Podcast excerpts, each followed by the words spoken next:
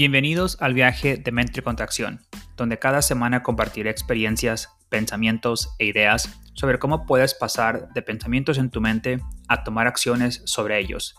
La vida no está formada solo por lo que está en nuestra mente, sino por actuar realmente sobre lo que está en nuestra mente. No es suficiente simplemente esperar, pensar y desear. Debemos tomar acción.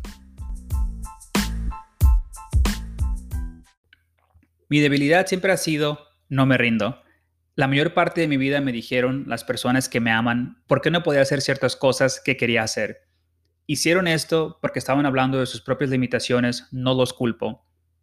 He aprendido que las limitaciones impuestas son un dilema generacional que se transmite de padres a hijos hasta que una generación decide romper ese patrón, pero para bien. Los padres, parientes, amigos y la sociedad en su conjunto también tienen esta noción de que debido a que no han podido hacer algo, nadie más puede o ni siquiera deben intentar hacerlo.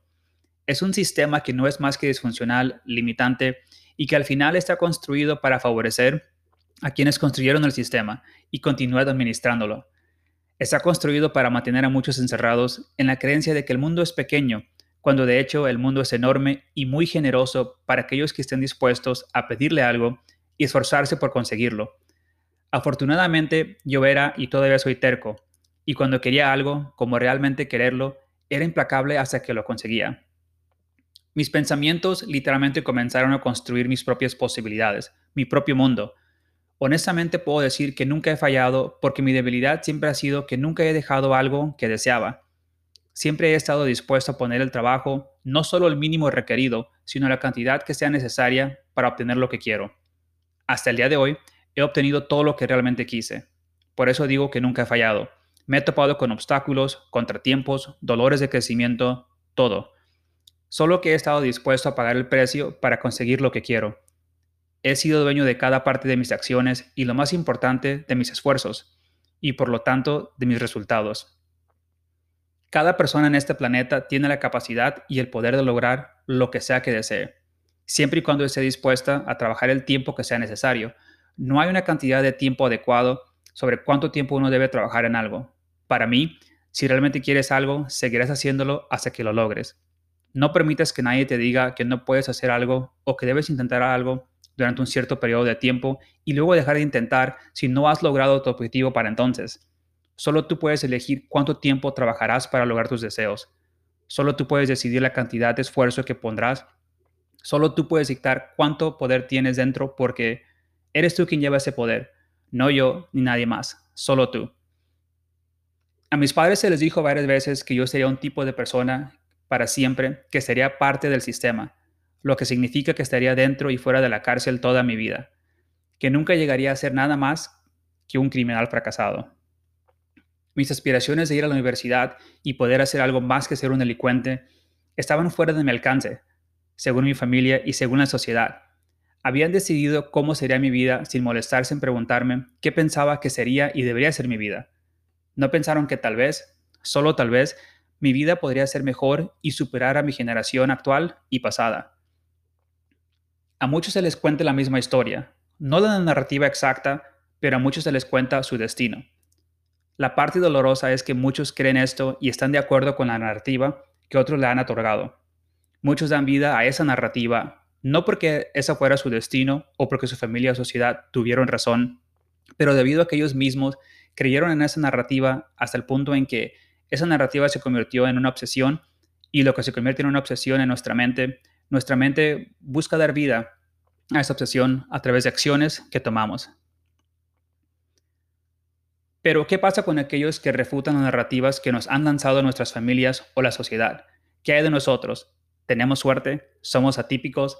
Somos especiales, mi respuesta y mi sincera creencia es que no somos más que individuos que decidieron forjar nuestra propia historia con nuestras propias narrativas escritas por nosotros mismos. Decidimos pavimentar nuestros propios caminos hacia nuestro éxito, nuestro viaje de la vida.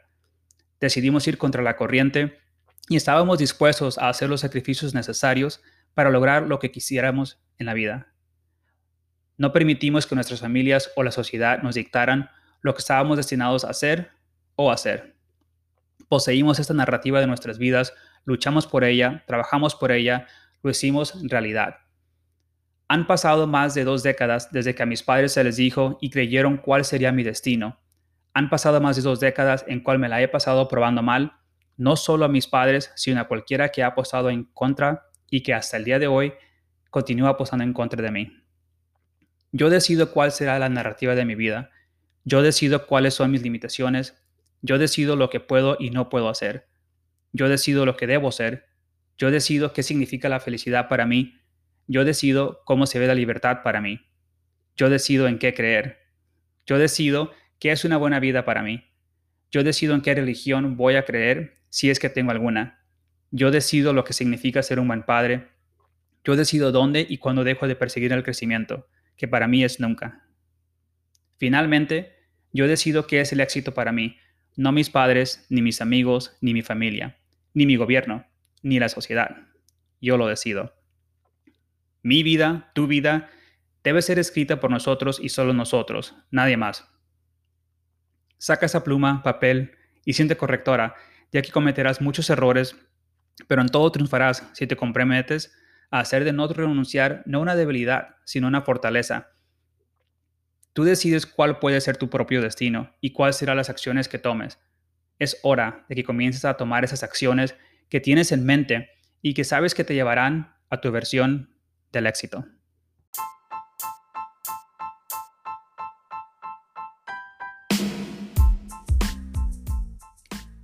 Suscríbete a mi blog, podcast o canal de YouTube para recibir notificaciones cuando se publique mi entrada semanal. Te prometo que nunca te decepcionaré. Gracias y hasta la próxima semana. Te invito a ser dueño de tus pensamientos, acciones, procesos, resultados y en última instancia de la historia de tu vida. Lo más importante es que te reto a que pases de tener solo pensamientos en tu mente a tomar acciones reales, ya que no pasa nada hasta que se toman las acciones sobre esos pensamientos.